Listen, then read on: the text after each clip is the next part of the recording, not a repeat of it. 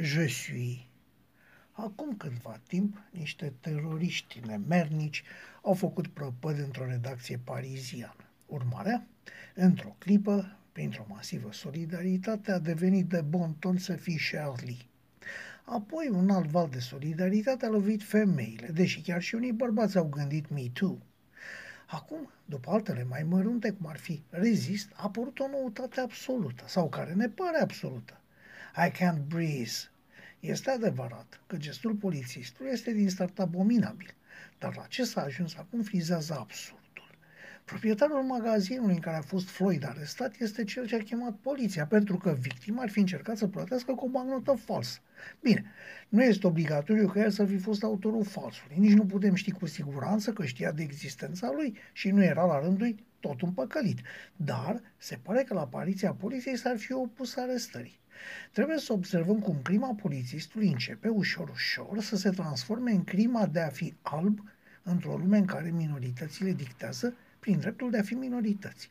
Vă rog să nu fiți de acord, vă rog să mă blamați, dar în locul polițistului, în Statele Unite, nu în România.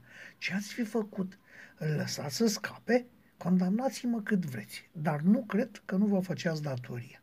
Da, este revoltător că s-a ajuns la moarte de om, dar să dai cu capul de pereți numai pentru că a fost moarte de negru și nu că ar fi fost folosite proceduri incorrecte și forța probabil exagerată, este la fel de revoltător. Apropo, văd că ei nu spun afroamericani, la fel cum țiganii noștri nu spun romi.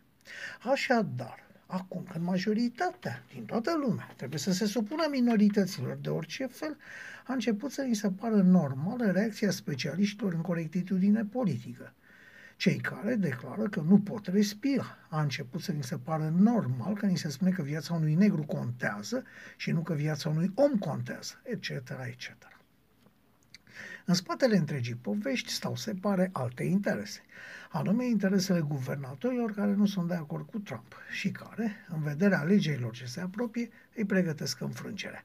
Mi se pare normal ca din motive politice, orașele și cetățenii obișnuiți, afacerile, bunăstarea, sănătatea și securitatea lor să fie lăsate la discreția unor bande de huligani și albi și negri. Dacă vi se pare normal, judecați-mă, condamnați-mă și declarați că viața unui negru contează sau și că nu puteți respira. Apoi îngenunchiați în fața publicului nedumerit sau entuziasmat. În caz contrar, respirați adânc, spuneți-vă că viața oricărui om contează și nu mai imitați orice prostie, numai din dorința de a fi într-un așa zis rând cu lumea. Așa gândește un om de pe stradă. you